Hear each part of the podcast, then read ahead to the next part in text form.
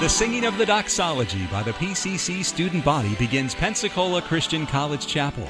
At each chapel service, students have an opportunity to receive spiritual exhortation and enrichment during a time of music and meditation on God's Word. This podcast shares selected recent chapel messages from guest speakers, faculty, and staff. Welcome to the PCC Chapel Podcast. A question for you as we begin today. Have you ever done something unintentionally? Something unintentionally that afterwards you looked at it and you said, well, that was, uh, that was quite ingenious of me. Although in reality we know that it was not on purpose, it wasn't, uninten- it wasn't intentional, it was completely unintentional. Sometimes those things we do can turn out to be rather ingenious. We want to try to repeat it and somehow we can't. Other times, those things we do that are unintentional can be quite embarrassing.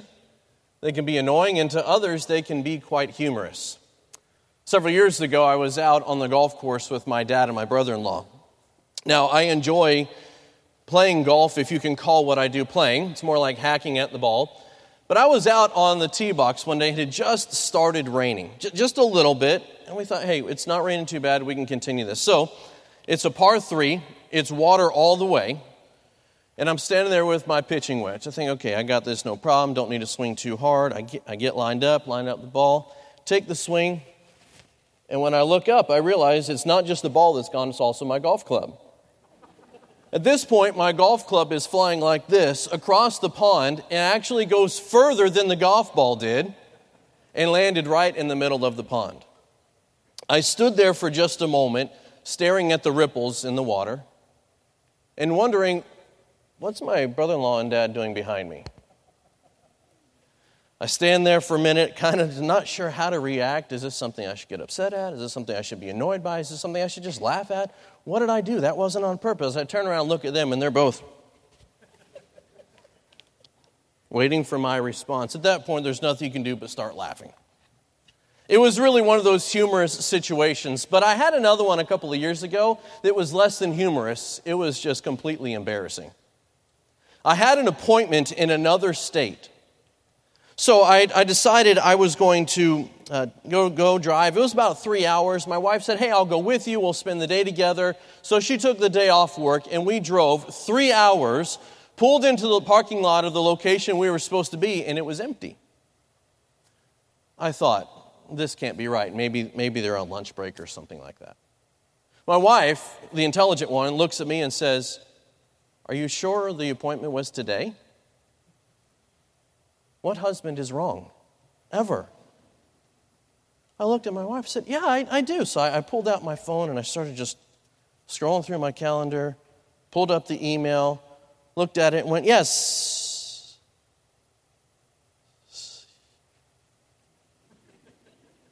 It's tomorrow. So we had a nice six hour drive together in the car without kids for a while, and really I was quite embarrassed. I can't tell you how many times on the drive back, I apologize. Honey, I'm so sorry. I am so sorry. You took the day off of work to do this with me, and all we're doing is driving. She goes, Well, I won't let it down anytime, but it is kind of funny. You know, sometimes, sometimes we do things completely unintentional. Sometimes they're humorous, sometimes they're embarrassing. But the reality is this it's not uncommon for things like that to transpire. Sometimes they're disappointing, sometimes we're just straight up wrong but there's something that can never happen unintentionally. And that's this living for God doesn't happen unintentionally. Living for God requires intentional, daily decisions to follow Christ and His Word. Today, as we look at Second Chronicles chapter 12, we'll also be in First Chronicles chapter 14, we'll be in a couple other passages as well. We're going to see what intentional living requires.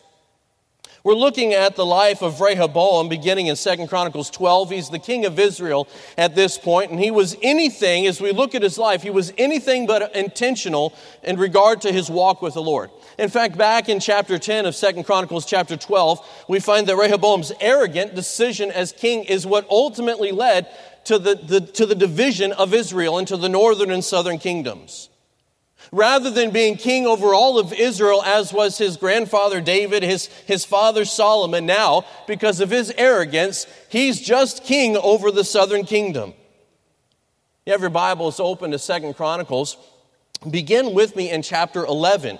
We'll look at chapter 11 and see briefly how his kingship began and then how his kingship ended. Look in, in, in 2 Chronicles 11, verse number 16. The Bible says, And after them, out of all the tribes of Israel. So here we are. Previous verses, the Levites were leaving the northern kingdom because Jeroboam was, was forcing them into idolatry. So now Levites and many believers from Jerusalem are leaving from Israel, are leaving to the southern kingdom. So after them, out of all the tribes of Israel, such as set their hearts to seek the Lord God of Israel, came to Jerusalem in the southern kingdom. Why? To sacrifice unto the Lord God of their fathers. So they strengthened the kingdom of Judah and made Rehoboam the son of Solomon strong for three years. For three years they walked in the way of David and Solomon. Look at chapter 12, verse number 1. And it came to pass, when Rehoboam had established the kingdom and had strengthened himself, he forsook the law of the Lord and all Israel with him. Now look at verse 14, chapter 12. And he did evil because he prepared not his heart to seek the Lord. When we look at verse 14 of Second Chronicles chapter 12, we learn that Rehoboam's failure as the king of Israel was the direct result of his failure to live for God intentionally. And if you and I are going to live a life that brings honor and glory to the Lord, if, if you want to say it, put it this way, if we're in a sense going to live the successful Christian life, we must live for God intentionally. And intentionally living for God means that we, number one, we live with an intentional pursuit. We live with an intentional pursuit. Look again, 2 Chronicles 12, verse 14. And he did evil. Why? Because he prepared not his heart to seek the Lord. You see, an intentional pursuit requires that we purposefully seek the Lord. Intentional pursuing of God, intentionally living for God requires that we intentionally, we purposefully seek the Lord. There's a few words in this verse, verse 14, I want to draw your attention to. Number one, prepared. He did evil because he prepared not. To prepare means to direct or to have the goal, to set the direction, to intend, to move towards a specific goal. It was not his goal in life to seek the Lord says he prepared not his heart, his mind, his will, his emotions, his thoughts to seek, to do what? That's to try or to, to reach, to reach something that one desires. So, summary of this verse is that Rehoboam did not intend. He did not make it his goal. It was not his will, nor was it his desire to live for God. Therefore, the summary of his life is that he did evil because he prepared not his heart to seek the Lord. I say it again living for God doesn't happen unintentionally, it requires purposeful, intentional pursuit of God. So Rehoboam's failure as king of Israel was a direct result of his lack of pursuit, his lack of a desire to know and to do God's will in his life. What a sad summary statement of one's life. Intentional pursuit requires that we purposefully seek the Lord. And when we do, that intentional pursuit of God will always result in God's blessings. It will always result in God's blessings. Listen to what the prophet Jeremiah said in Lamentations 3, verse 25, regarding those that seek the Lord. The Bible says, The Lord is good unto them that wait for him, to the soul that seeketh him. What did Jesus say himself as the result of purposely seeking God in Matthew 6 33? He said, But seek ye first the kingdom of God and his righteousness, and all these things. What are those things? The necessities of life, the things that God knows that you need. He says, And all these things shall be added unto you. But the prerequisite is seeking first the kingdom of God. Back in Second Chronicles chapter 11, look at verse number 14. For the Levites left their suburbs, their possessions. They came to Judah, Jerusalem, for Jeroboam and his sons had cast them off, executing the Lord's, uh, executing the priest's office in the Lord. Down verse 16 again. And after them out of all the tribes of Israel, such as set their hearts to seek the Lord God of Israel, came to Jerusalem. And then into verse 17, what was the result? For three years they walked in the way of David and Solomon.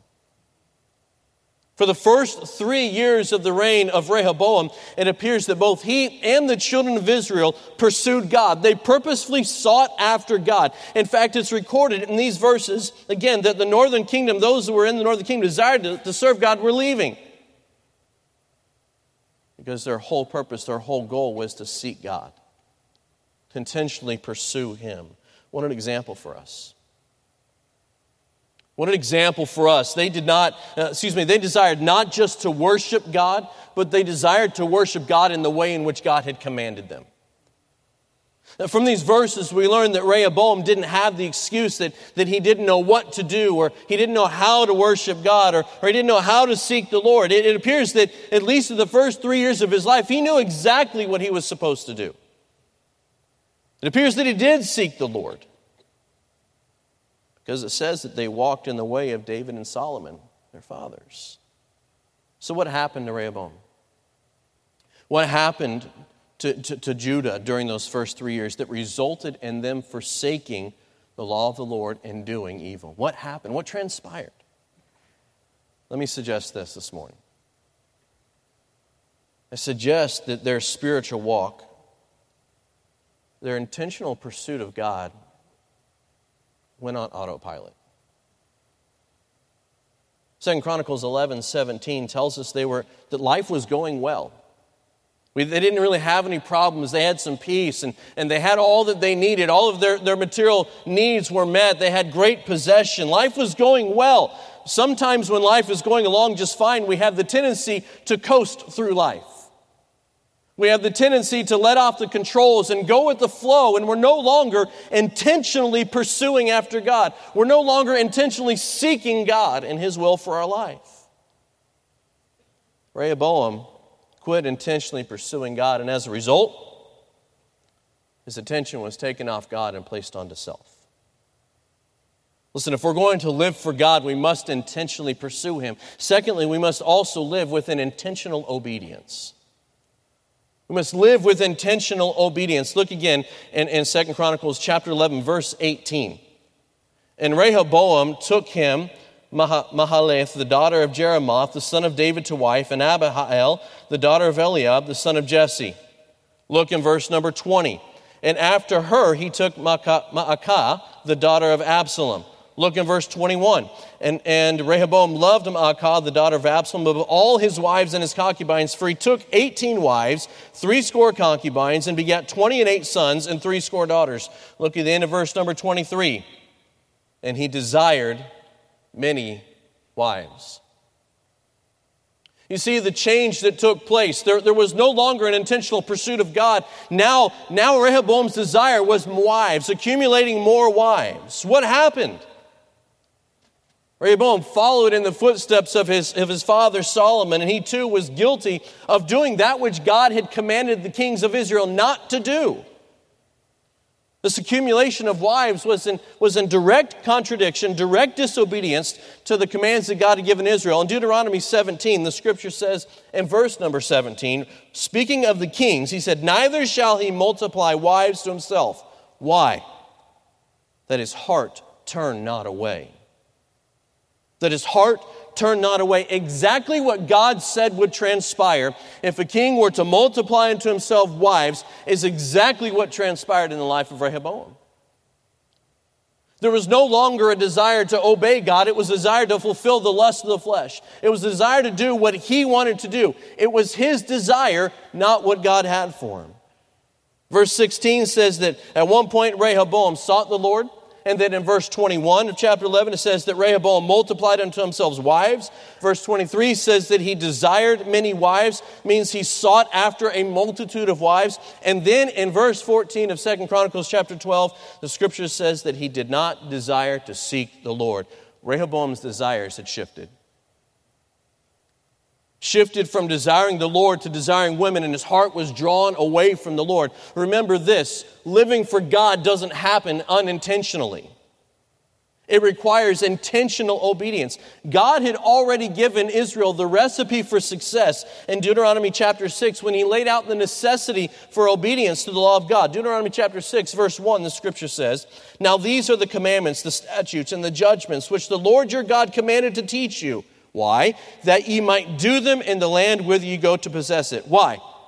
That thou mightest fear the Lord thy God, to keep all his statutes and his commandments which I command thee, thou and thy son and thy son's sons, all the days of thy life, and that thy days may be prolonged. You see the blessing that comes along with obedience? Verse 3 Hear therefore, O Israel, and observe to do it, that it may be well with thee, and that ye may increase mightily, as the Lord God of thy fathers hath promised thee, and the land that floweth with milk and honey. He said, Israel, you're going to go into the land that I have promised you. That's where Israel is at this time. Obey me, and you will see God's blessing.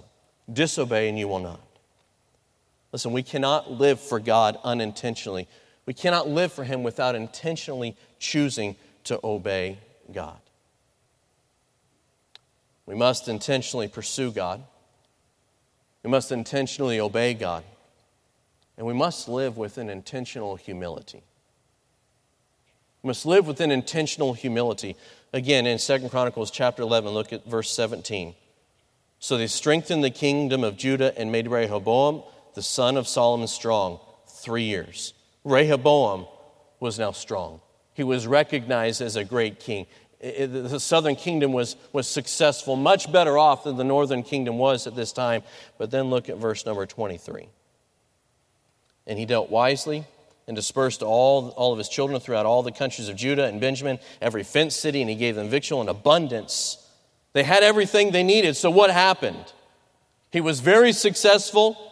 He dealt wisely. Things were going pretty good. But then when we transition to chapter 12 and verse number 1, what does scripture say? And it came to pass when Rehoboam established the kingdom and had strengthened who? Himself. What transpired? He forsook the law of the Lord and all Israel with him.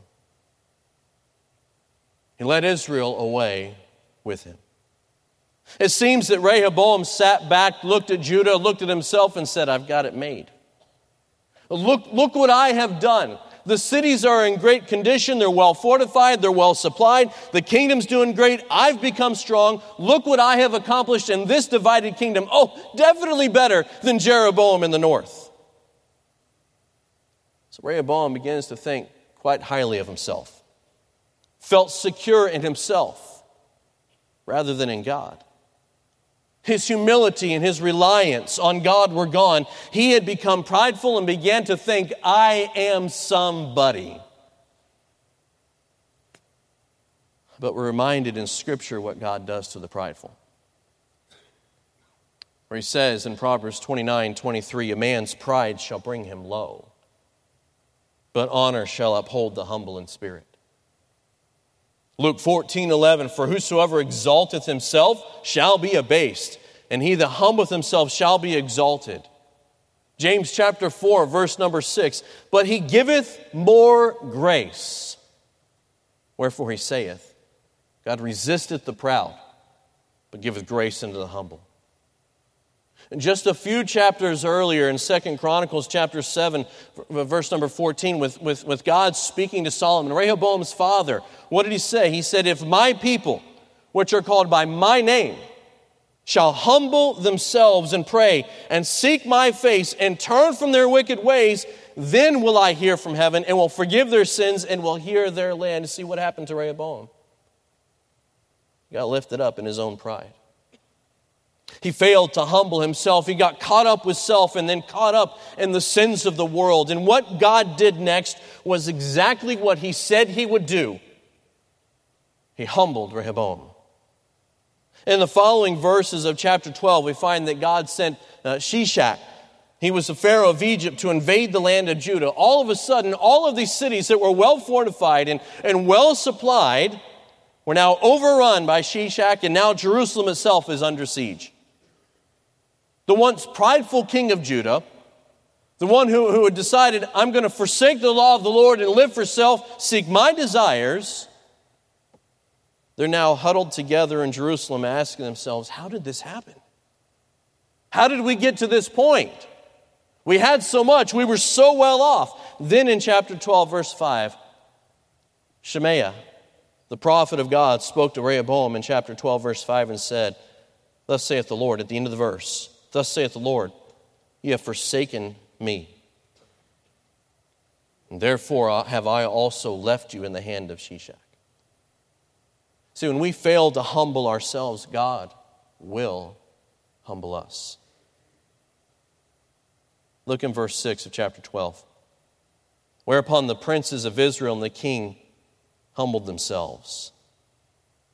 God sent someone to judge.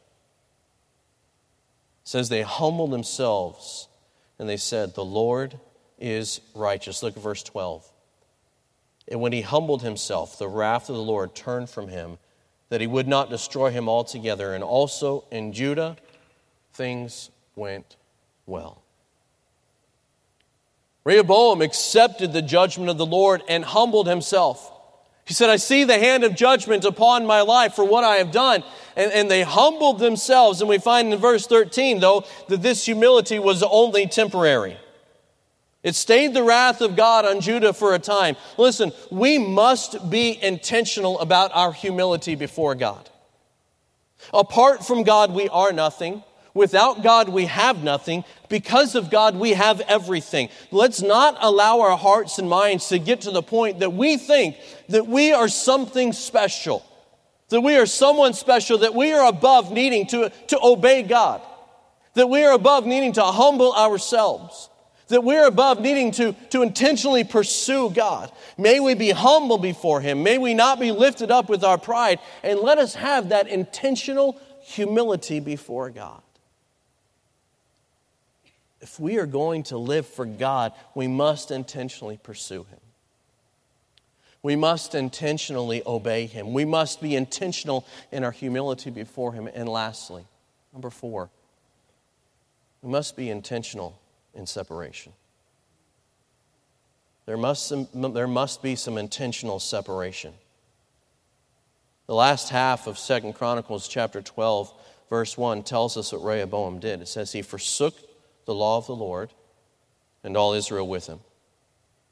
Turn with me over to the book of 1 Kings, real quick. 1 Kings, chapter number 14. 1 Kings chapter 14, we find more specifically how Rehoboam and Judah had forsaken the law of the Lord. What exactly was it that, that is spoken of here in, in, in 2 Chronicles? It says they forsook the law of the Lord. What exactly was it that they were doing? You're in 1 Kings chapter 14, look at verse number 21. And Rehoboam, the son of Solomon, reigned in Judah. Rehoboam was 40 and 1 years old when he began to reign, and he reigned 17 years in Jerusalem the city which the Lord did choose out of all the tribes of Israel to put his name there.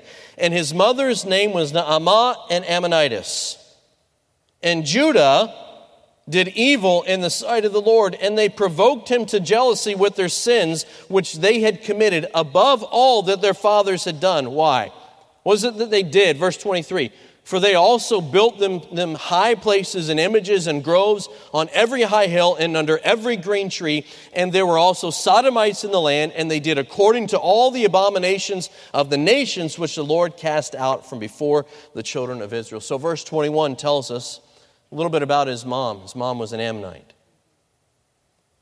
Ammonites were worshippers of the god Molech, and one of the ways in which the god Molech was worshiped was through child sacrifice. This is what was taking place in Israel and taking place rather in Judah, the southern kingdom at this time. Verse 23 says that Rehoboam was actively building images and groves and, and places of worship for the gods of the Canaanites, which would include Molech and Chemosh and Ashtaroth. And the worship of these gods was both brutal and perverse. The sacred pillars are talked about building these images and stones and things. These, these, these sacred images uh, of stone, these pillars of stone and, and Ashtoreth poles were aids and the licentious worship of the male and female gods. We're talking, the Bible speaks about the groves. Where, what were they? They were shrines. They were shrines in which male prostitutes, referred to as sodomites, would practice their, their worship, their pagan form of worship. Rehoboam knew that, that this activity, which he was, was promoting, he was enabling, he was growing within the southern kingdom. He knew that this was forsaking the law of God. He wasn't ignorant to what the word of God said. But rather than separating from the ways of the world and the worship of the world, what did Rehoboam do? He attempted to combine the worship of the world and the ways of the world with the worship of God. Like Jeroboam in the north, Rehoboam attempted to keep up a form of biblical worship, but used the world's methods and the world's ideology. Understand this will never work. We as believers are called to intentional separation from the world. The practices that were taking place as a form of worship are, are taking place in our country. They're taking place amongst Christianity today, not to the worship of the god Molech or Ashtaroth, but often to the worship of the god of self. And what we are being called to is intentional separation. The world's methods, the world's influence, the world's ideology must be removed from our worship. It must be removed from our everyday lives. We must have an intentional separation from the world. Let's quickly look at what transpires in one's life when that intentional separation takes place. We're going to look at the life of actually Rehoboam's son. Here in 1 Kings 14, look over in chapter 15, verse number 11. 1 Kings 15, verse 11, look at what Scripture says. And Asa did that which was right in the eyes of the Lord, as did David his father. What was it that he did that was so right? Verse 12 He took away the Sodomites out of the land he removed all the idols that his fathers had made. And also, Maacah, his mother, the Ammonitess, even her he removed from being queen. Why? Because she had made an idol in a grove, and Asa destroyed her idol and burnt it by the brook Kidron. And the high places, but the high places were not removed. Nevertheless, Asa's heart was perfect with the Lord all his days. What transpired? Asa was intentional in his separation from the worship of the world, from the influences of the world, from the ideology of the world, going so far as to even remove his own mother as queen. And the testimony of Asa was that he did right in the eyes of the Lord and that his heart was perfect before the Lord all his days. Intentional separation is essential in the life of a believer. Remember, living for God doesn't happen unintentionally. You're not just going to wake up all of a sudden one day and, hey, I'm living for God. It's not going to happen unintentionally. It's not going to happen by accident. It requires intentional, daily decisions to follow God and His Word. If we're going to live a life that brings honor and glory to the Lord, a life in which our testimony would be that we did right in the eyes of the Lord is going to require an intentional pursuit of Him. Intentionally seeking after the things of God. It's going to require intentional obedience, choosing daily to obey God. It's going to require intentional humility where we submit ourselves, therefore, unto the mighty hand of God. It's going to require an intentional separation. Let's not live the life of Rehoboam, but intentionally choose to live for God. It's my prayer for myself, it's my prayer for each one of us here today that when our life is done and over, people will look back at our lives and be able to say, He did right in the eyes of the Lord because he prepared his heart to seek the Lord. Intentional living is essential for every believer. So let me ask you this question. Are you intentionally living for God today? You've been listening to a message from Pensacola Christian College Chapel. You're welcome to pass this sermon along to others. Please don't charge for it or alter it without written permission from Pensacola Christian College. For additional information about PCC, visit us online at pcci.edu. Pensacola Christian College, empowering Christian leaders to influence the world for Christ.